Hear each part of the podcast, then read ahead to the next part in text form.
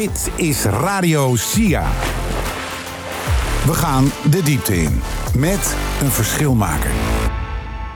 Ja, en in dit gesprek gaan we op zoek naar het antwoord op de vraag: hoe maakt de raakgenomineerde van het project Ergotherapie en Do-It-Yourself het verschil? Mijn naam is Gerrit Heikoop, mijn co-host is Thijs Simons. En bij ons aan tafel hier op het SIA-congres 2022 is komen staan Monique Lexus van de, eh, van de Zuidhogeschool. Monique, goedemiddag. Goedemiddag. Hallo. Welkom, leuk dat je er bent.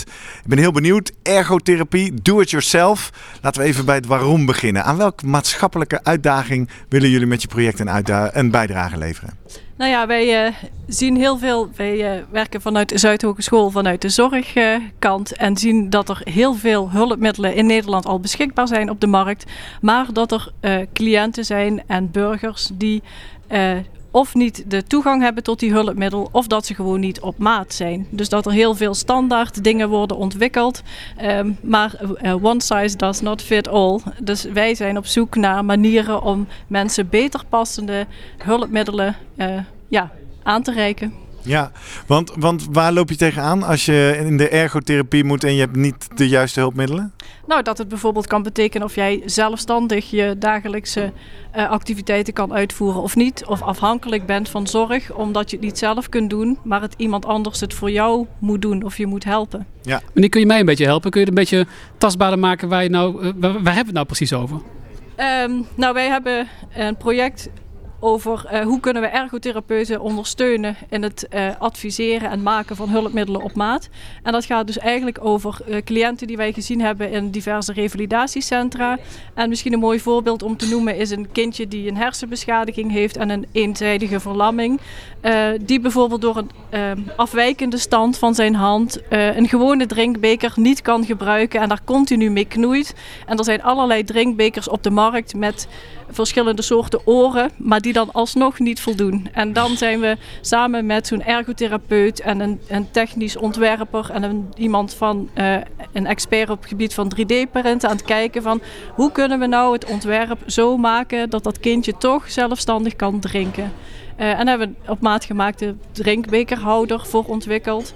Of een ander kind die ja, eigenlijk een aangeboren afwijking had aan de handjes. Daardoor geen gewoon fietsstuur kan bedienen. Daardoor niet zelfstandig kan fietsen.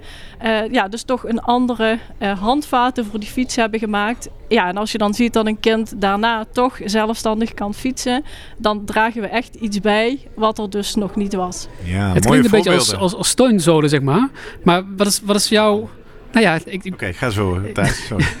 Ja. ik, ik, probeer hem even heel tastbaar te maken, ja, Gerrit. Ja. En, en steunzolen, het meeste mensen kennen dat. Je gaat naar iemand toe en die kijkt naar je voet en die gaat iets, iets daar ter plekke iets in elkaar knutselen. Is dat ook zoals jullie het doen of hoe doen jullie het?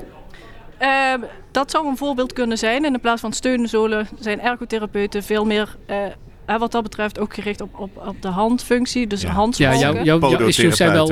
Thijs, die met steunzolen ja. werkt. Ja, ik weet het, maar, ik, ik, ik maak een heel... Voor. ja. Ja, maar dat zijn vaak hulpmiddelen die al een bepaalde basis hebben en die je kunt vervormen in hè, een bepaalde verstand van je voet en daardoor passend maken. Maar wij maken echt unieke nieuwe dingen uh, waar nog geen ja, voorgevormd model of al een, een, ja, een bestaand iets voor is. Ja, hey, en ik ben even benieuwd, waar komt dit project vandaan? In de zin, wie kwam met deze vraag?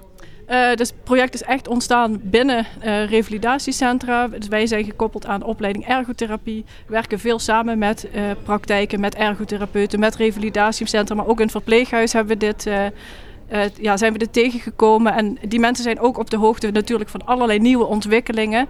En dat daar ook aan ons de vraag werd gesteld van... nou zouden die nieuwe ontwikkelingen ons kunnen helpen om een stap dichterbij... Uh, het beter passend maken van hulpmiddelen kunnen komen. Ja. Uh, en zelfs al met het idee van kan zo'n 3D-printer dat zijn? En ja, vanuit hun vraag zijn we toen gestart. Ja, dus de technologie die centraal stond was dat 3D-printen. Ja. En, en wat kunnen we daarmee in het domein van ergotherapie? Ja. Is dat dan ook alles wat hoort bij de DIY die in jullie titel zit? Of is er nog meer do-it-yourself? Eh, of gaat dat om het 3D-printen? Uh, uh, dat do-it-yourself is veel breder. Hè. Je kunt aan allerlei soorten technieken denken. Maar wij hebben nu vooral gericht op 3D-printen, omdat dat op het meest kansrijk en de ja, meeste toepassingen met 3D-printen kunnen worden bereikt. Maar we zien ook hulpvragen waar 3D-printen juist geen oplossing is. En dan kun je verder denken, wat is er nog meer op de markt? Ja. maar de, de hoofdmoot was nu wel het 3D-printen. Ja, en ik lees dat een resultaat is dan een procesbeschrijving. Ja. Zo'n stuk op papier voor het 3D-printen van hulpmiddelen. Is het wel kansrijk, niet kansrijk en hoe moet je het dan doen? Dat is dus een concrete op, opgeleverd in jullie project? Ja, dat is een concreet resultaat. Maar die procesbeschrijving is eigenlijk een handvat, een leidraad voor, die, voor zo'n ergotherapeut en het revalidatiecentrum. Van als we dit willen, uh, waar begin ik en waar eindig ik en wat heb ik allemaal nodig om, uh, om daar te komen. En daar zit een hele variatie aan stappen in die je moet uh, afleggen, zeg maar. En ook op welk moment kan ik nu het beste andere expertise inroepen. Van wanneer, bij welk soort probleem heb ik bijvoorbeeld een ontwerper nodig? Of bij welk soort probleem heb ik een uh, gespecialiseerd 3D-printbedrijf nodig? Dus daar zitten ook allerlei tools aan vast. Met handleidingen van wat kan ik zelf, maar ook beslismomenten van oké, maar nu wordt het wel erg complex. Nu kun je uh, die route volgen om toch uh, ja, tot een goed product te kunnen komen. En merk je dat mensen dat makkelijk vinden om te zeggen van hé, hey, dit kan ik niet? Dus dat ze de hulp gaan inroepen van een andere expert? juist dat hebben wij ontdekt, want wij hadden aan het begin het idee van uh, wij gaan met 3D-printers naar revalidatiecentra toe. En dan gaan we uh, binnen het revalidatiecentrum vormgeven. Maar we zijn nu eigenlijk zover dat we dat, ja, een kleine stukje eenvoudige hulpmiddel kun je best binnen zo'n centrum uh, wegzetten. Maar als, zodra het al een beetje complexer wordt, dan moet je juist die verbinding met die andere expertise opzoeken. En daar zit ook het, ja, het unieke in. En ook ja, de, wat uiteindelijk de kwaliteit van zo'n hulpmiddel uh, bepaalt. Ja, klinkt als uh, een super concrete, mooie oplossing. Nou hebben we het hier vandaag veel ook over de zichtbaarheid van praktijkgericht onderzoek. Zo'n procesbeschrijving, dat is ongetwijfeld een mooie pdf of een PowerPoint, een mooi document. Wat doen jullie nog uh, vanuit de Zuidhogeschool, vanuit het project, om de zichtbaarheid en die kennis maximaal te verspreiden? Um, nou, wij hebben onder andere bij die procesbeschrijving um, een, een, vertaling gemaakt naar de, de uh, wetgeving op medisch gebied. Dat is nu heel hot en happening. En heel, heel Nederland is eigenlijk aan het zoeken van hoe moet je dat nou doen? Hoe moet je dat nou regelen voor zorgorganisaties, voor medische hulpmiddelen?